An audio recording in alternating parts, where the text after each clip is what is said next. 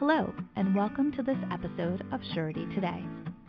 Surety Today is a live monthly call in podcast presented by the Surety and Fidelity Law Group at Wright Constable and Skeen, located in the Mid Atlantic region. Surety Today is offered to surety claims professionals and is designed to keep you informed about important issues in the industry. Here is your host, Michael Stover.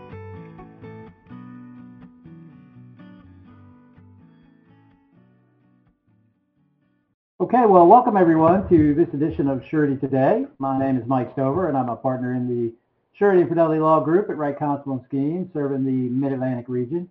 As usual, we like to uh, start off our episodes with a big thank you to all of our listeners and supporters of Surety Today. And uh, a reminder, of course, uh, as I do every month, uh, you'd be surprised. People, I do this reminder every month, but people still like, oh, you know, I didn't know that. Uh, but you can listen to any one or all of our prior 91 episodes of Surety Today. We've been doing this since uh, 2016. Anytime, anywhere from any one of our multiple platforms. Of course, on our website, the Surety Today page at wcslaw.com, and as a podcast at Spotify, Amazon Music, Apple Podcasts, Stitcher, Podbean, yeah, I said to somebody the other day that they could just, you know, download one of the podcasts and they're like, oh, that's beyond my technical capabilities. And I said, all you have to do is go into Google and hit and put in Surety Today and they will all pop up and then you just kind of click on them and you're there. But uh, so far we've had over 12,000 downloads of our podcast. So uh, that sounds good. As always, we muted the line during the presentation to avoid any background noise and We'll unmute the line at the end for any questions. Today, uh, our topic is the pursuit of indemnity and post-judgment enforcement strategies. And our special guest uh, for this episode is Miss Jody Smith.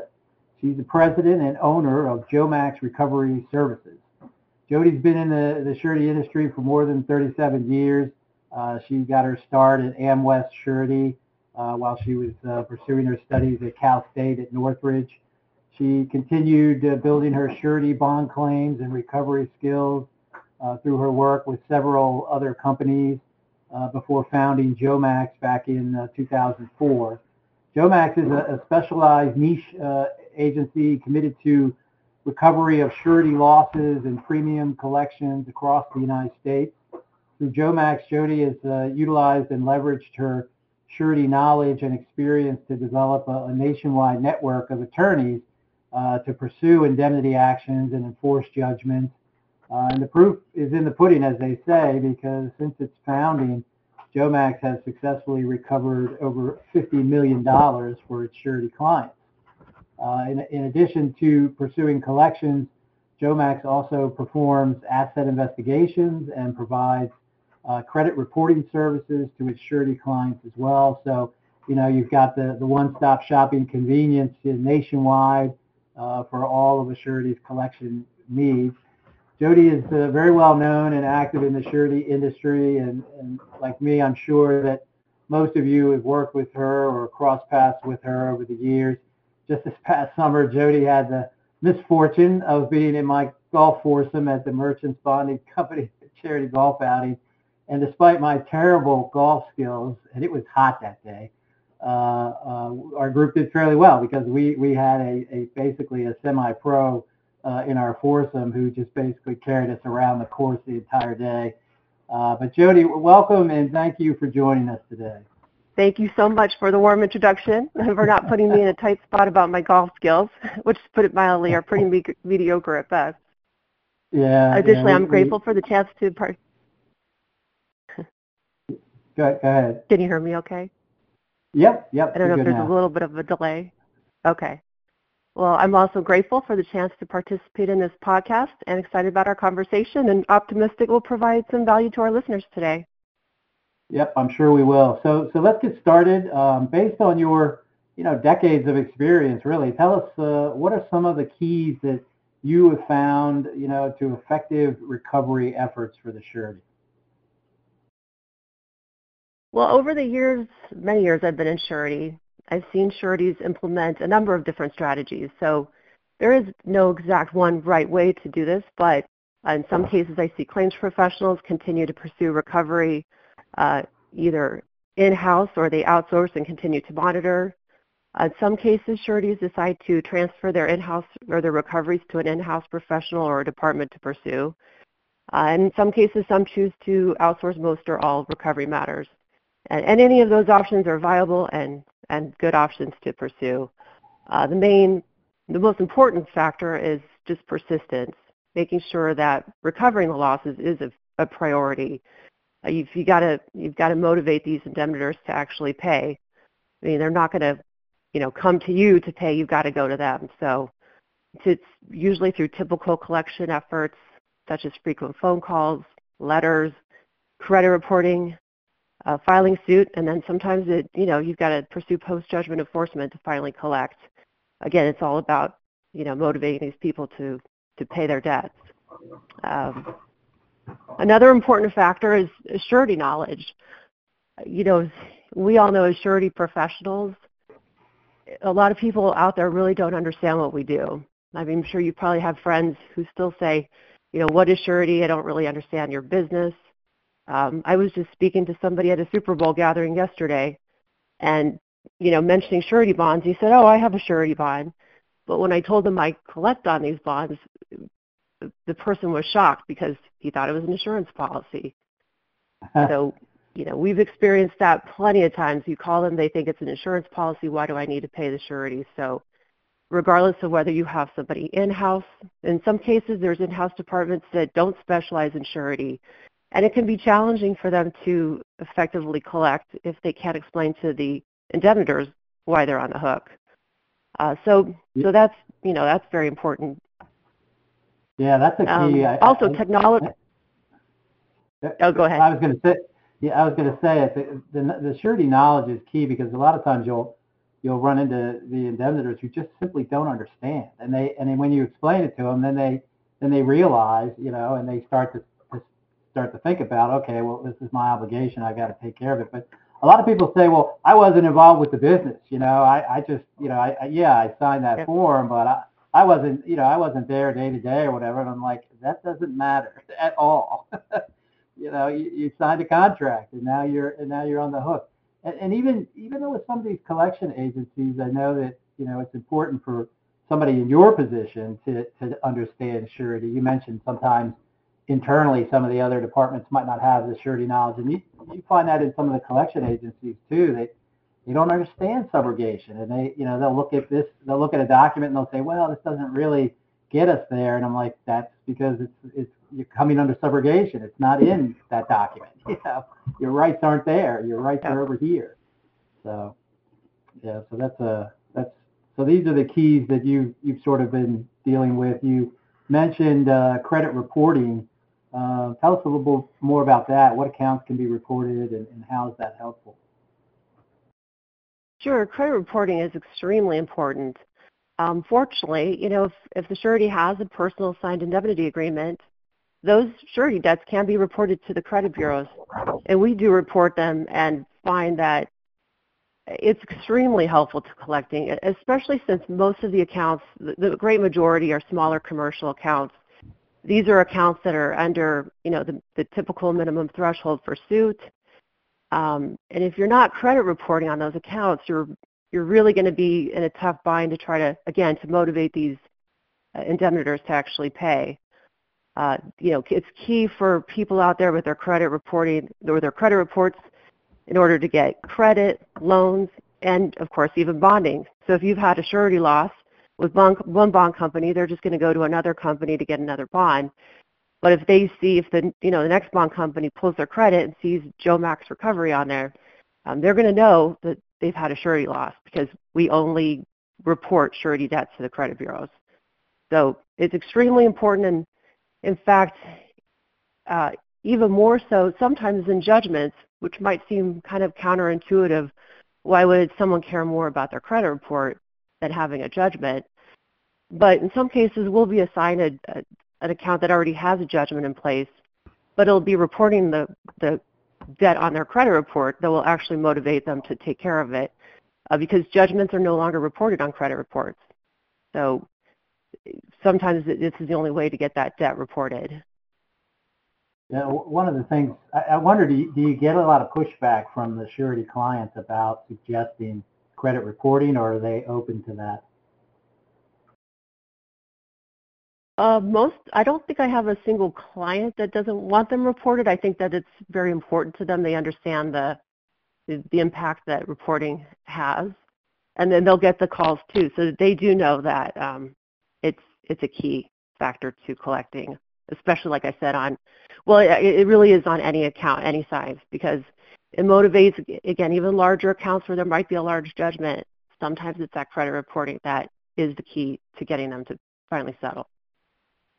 Right, and and I and I, I think it's worth saying too that um, you know a lot of times you'll you, you'll have um, you know people surety claims people whatever being concerned about you know fair debt collection practices and all of that, but you know tell us tell us about that.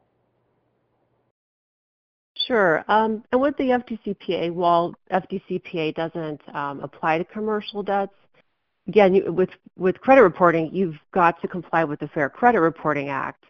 Um, so it is a, a, quite a, for us, um, a bit of an intense process because debtors can easily dispute accounts online. They can just click a button and dispute, and they can dispute over and over again. So uh, from our perspective, we do spend a, a, tremendous amount of time responding to disputes, but uh, it's it's still worth it. You know, we've looked at the, you know, is it worth all the time that's spent responding to these disputes? But uh, there's no question in my mind that it's it's well worth it. Yeah, and that's probably another aspect of education. I'm sure you get people saying, you know, well, this, you know, that they're an individual and, and therefore the, the, the fair debt collection practice act, all that stuff applies to them, but it really doesn't because it's a commercial debt to begin with. So, all right, so we you, you mentioned judgments, and of course, uh, you know, that's uh, that's something that's part of the whole collection process. Uh, so tell us what, what factors, you know, should be considered by a surety before they embark on the process. Sure. Well, it does uh, depend on quite a few factors, you know, to decide whether or not it's going to be worth spending the, the money to go ahead and pursue an indemnity action. Um, first, first and foremost is usually just setting a minimum threshold for suit. Uh, and every client I, I work with is, is a little bit different on this, but um, and again, if you're internal, you probably are setting a, a you know an internal threshold if you're going to be outsourcing. Uh, and what are you going to consider as far as um, what what value would the account need to be worth before you would pursue on an hourly as opposed to pursuing on a contingency? But for us, typically about a minimum of 25 to 30,000 is is the minimum threshold for pursuing on a contingency fee basis. Uh, because the costs, while they're relatively low, you're looking at advancing costs of anywhere from 750 to $1,000 to pursue an action. And even though those are returned first out of any recovery, you know, there's still those costs have to be considered. So first and foremost, you set a minimum amount, um, and then you need to look at uh, do an asset and liability review of your principal and indemnitors. So in this, again, you can perform this in-house. Uh, you can outsource and, and get an asset investigation performed. Again, it depends on the amount of the account and is it worth it to go to that extent. But well, in that review, you're going to be looking at, yes, right? we do you, that. You do that. Um, yeah. We do that on, on both an outsource basis when clients are just looking for an asset report. And then when we're handling an account internally and we're evaluating whether or not to recommend suit to a client, that's just part of our standard procedure to recommend suit. So that review is going to include looking for active business interests, properties, look at their credit report, what kind of you know issues are they having, or do they have good credit? Uh, what type of equity do they have in their property or properties? Outstanding judgments, tax liens, and employment. So all those need to be looked at. And then you also need to consider, um, you know, what type of disputes. Are there any disputes on the file? You know, if you've got some really complex disputes, that may warrant, you know, working with an experienced surety attorney on an hourly basis. Certainly, if you've got a, you know, a more complex, higher dollar account, that makes a lot of sense. Uh, we're also seeing a lot more um, ID theft disputes, particularly on the BMC 84 surety bonds, uh, typically known as ICC broker bonds. And in the past, these disputes used to be frivolous, but we are seeing more and more that are unfortunately um, legitimate disputes. So again, this well, is something else you want to consider whether or not. What's an example of that? So we're seeing um, you know, these bad actors that realize they can get a $75,000 bond very soon after the bond is issued. Like, you know, could be within 30 days, the surety will get a run-up of claims. Um, typically, these, you know, could be fraudulent claims, or or maybe it's legitimate claims, but the person who got the bond is not actually the indemnitor. They've stolen somebody else's ID. And, and mm. some of the warning signs of this is you'll see a business that's, let's say, in New York, but your indemnitor is an elderly person in California that has no experience with this type of business. So um, I know that my clients are much more aware of this issue and are trying to do more on the underwriting side to to avoid these situations in the future. Yeah, I know that there's been sort of a a push by some companies to have these these sort of like I don't know like minimal you know minimal underwriting you know in, in, minimal interactions with the people getting the bonds. They, they get them online or that kind of thing. And and it seems to me like those are going to be wide open for that kind of of, uh, of fraud really. Right. And I think that's that is what sort of has attributed to that trend and, and now there's you know more focus to try to to try to prevent that. You know, these people out there just, I guess, got wise to this potential avenue to uh, to get out a seventy-five thousand dollar bond. Yeah. Um, and, and the other things to look at, you, you also want to consider post-judgment enforcement limitations. So, are you dealing with a state that has, um, you know, like Texas or Florida, where it's it's you know you can't pursue their homestead uh, so these are also factors that need to be considered. It doesn't necessarily exclude those states from pursuing, you know, litigation, but um, those post-judgment enforcement limitations should be part of that overall evaluation. And then ultimately, you, you, you take these factors together and decide you want to pursue. And if you are going to pursue, what makes the most sense? You want to pursue this on an hourly basis, um, contingency, or a hybrid. So those are, again, going to depend on all those prior factors I just mentioned. And does your company um, does your company do the services, uh, the collection services on these, you know, hourly contingent or hybrid basis? So typically, we'll take we may take over uh, a judgment that our client has already obtained on an hourly, um, but most of our efforts, or I would say, pretty much all of them, are are done on a contingency uh, basis, where we'll hire the collection attorney in that state, then our fee includes their contingent collection fee. Um, or in some cases, we might have a flat fee arrangement with a particular attorney if we're just looking at domesticating a judgment from one state to another. So typically those are, are relatively low. I'd say probably about 500 to 1,000 to domesticate a judgment, but the rest are, are handled on a contingency. Right. Do you? I've heard of this in Maryland. Uh, you know, there's no issue with confessed judgments, but some some of the indemnity agreements that I've seen for some of the companies have confessed judgment provisions. Do you have any? Have you experienced any issues with trying to enforce those in other jurisdictions? Yes, those are are often very difficult to enforce because each state's going to have their own uh, statutes regarding whether or not those are enforceable. And often that confession of judgment, maybe it's imposing a certain venue in a certain location, um, but if they have property, you know, where they reside, I mean, most likely you're going to have to pursue or want to pursue that lawsuit in that jurisdiction. So, um, and then you may not be able to enforce that confession of judgment provision. It, it really depends state by state. It's certainly worth um, asking the question and finding out if it's enforceable because if it is, then you're going to be able to shortcut, um, you know, a lot of your efforts by implementing it. Yeah. Uh, what what post judgment uh, enforcement strategies do you find you know, are, are more successful for, for sureties? I think the most important strategy is actually to pursue post-judgment enforcement. I I see often, uh, you know, it's the focus is on getting the judgment, um, and then sometimes at that point, it's especially if it's it's challenging, especially if you're pursuing on an hourly basis. You've spent all this money, you finally have your judgment, and and now you you say, okay, let's go ahead and you know record the judgment against the property or properties that they own, and then we'll wait for those properties to sell, and then we'll collect our money.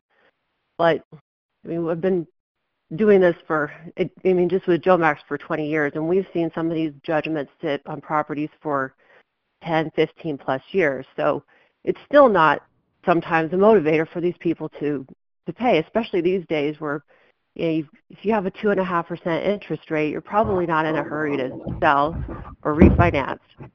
So essentially, then you just have a piece of paper, you have your judgment sitting there, and you're waiting.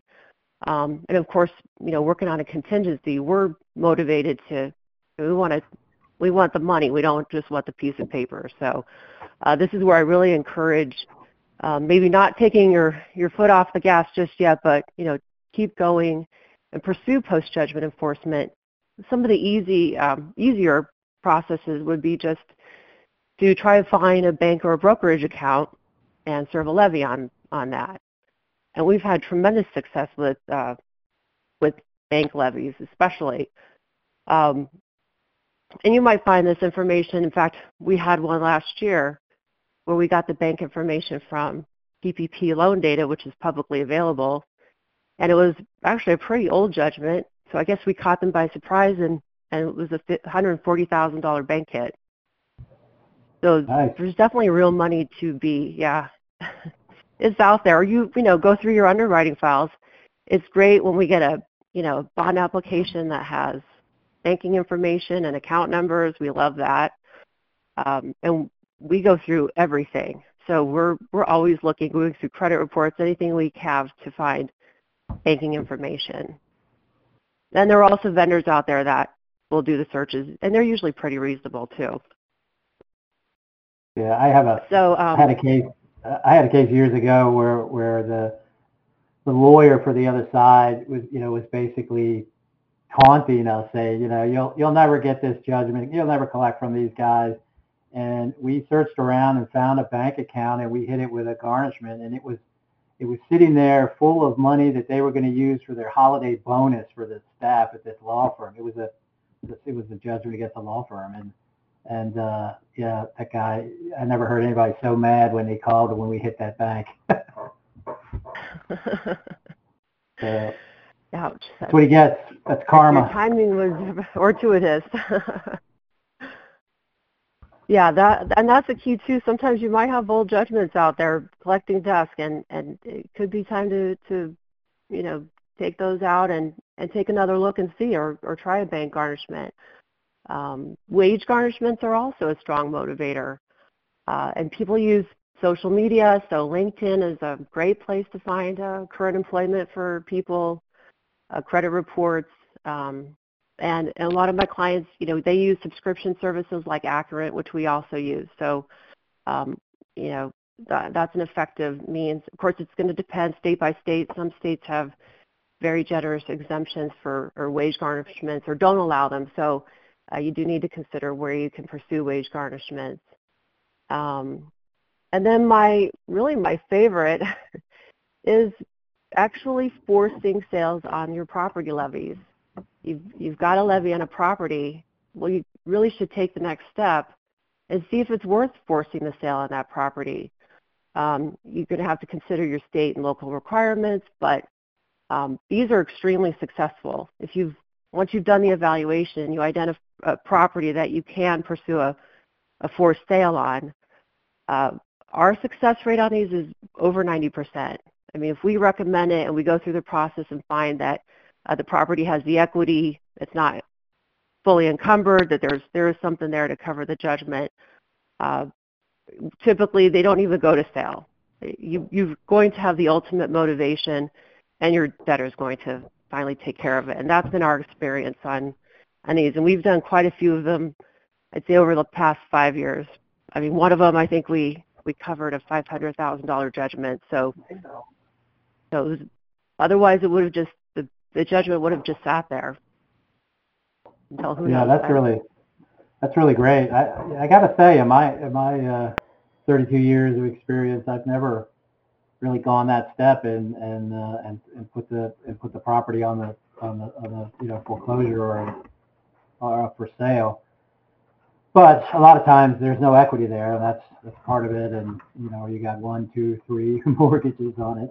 But, but that's, uh, that's a, a a pretty high, uh, success rate. Nine percent, that's, that's tremendous. Yeah, it's just identifying those properties that fit. Everything works out and it makes sense. And, um, you know, with property values going up so much, you know, these past 10 years, uh, I think that's been the key to the success in a lot of these judgments that we've had. Uh, some of them were, you know, were quite old, but the property's values had increased so much that it made it worthwhile. So again, that's where I'd really encourage anyone out there if you've got judgments that you're sitting on and, and maybe it didn't make sense to pursue this before. Uh, it's good to take a look at those, you know, on an annual basis and of course continue to monitor until those ju- judgments come up for renewal. So if they do come up for renewal, you don't want to let that go. You want to get those renewed. And sometimes, you know, that can be done um, again on a flat fee basis, so pretty inexpensively. And then that's a good time to again take another look and see what you can try. Is it worth trying a bank garnishment or pursuing the property? Um, and and then lastly, there. Oh, are we running out of time here? No, go ahead. Yeah, go, go ahead. I was going to say, what, probably one last thing I could say is some states are, there are other options to pursuing post-judgment enforcement, and in particular, Texas, which is a very difficult state to collect. And, you know, I know a lot of clients, you kind of say, oh, no, this is Florida or it's Texas, so it's going to be impossible. But um, even in Texas, they, they have a, an interesting option where you can request the court appoint a receiver to liquidate the assets of the debtor. Um, and we've done this several times or quite a few times and it's been successful. It's still a difficult state to collect, but uh, it's kind of a unique option that is available in Texas. So all hope is not lost. That sounds cool. I, I know one, I know one of my guys, uh, doing collection work has used a body attachment to try to get people to, you know, to, uh, to respond to post-judgment, um, you know, discovery and all of that. And that gets people's attention when you have the sheriff out looking for them with a warrant. Right. Well, uh, Jody, I, I really appreciate you joining us and, uh, and sharing your insights and all your experience and knowledge in this area. I know it's something that, that every surety company, uh, has to grapple with and, uh, and, uh, again, very, very appreciative of you joining us today. But I gotta close out now. We're, we're at the end of our time. Um, before I open up the line for any questions, just again, want to thank everybody for joining us and, and, uh, uh, the next episode of Surety Today will be on Monday, March 11th, uh, of course, at 12:30. And then some upcoming events in the surety world that that uh, that I'm aware of is the, the the next Philadelphia Surety Claims Association lunch meeting will be on February 21st, and our speaker uh, in Philadelphia, of course, and our speaker will be Rich Tasker with Sage Associates, and he's going to be talking about the state of the surety and construction industries. That's always a really great presentation. Uh, so if you can join us for that, uh, I think you can sign up on uh, on the website for the PSCA. The uh, invitations for the 35th annual Southern Surety and Fidelity Claims Conference have just gone out. I got mine uh, the other day, um, and the conference is going to be held this year on April 24th through the 26th in uh, Clearwater, Florida. Uh, if you didn't get an invite, let me know uh, or contact anyone at Forcon and we'll get you one so you can uh, you can go to that conference. It's a great conference. A lot of good firms, uh, you know, co-sponsor that that that uh, conference, and of course Clearwater. basically, you know, it's uh, basically paradise over there. So, uh, but go to our uh, Surety Today blog website uh, at uh, wcslaw.com, and you can see a calendar uh, of all the surety events. Uh, thanks again to everyone. Now I'm going to unmute the line, see if we have any questions uh, for Jody. Hello, any questions out there?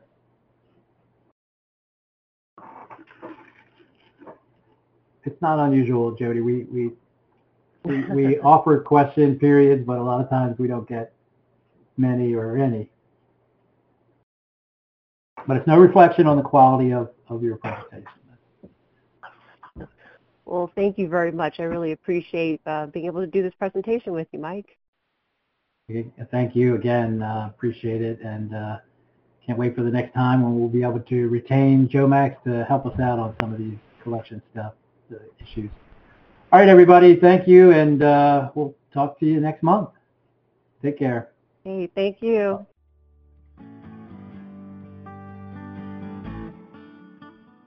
Thank you for listening to this episode of Surety Today.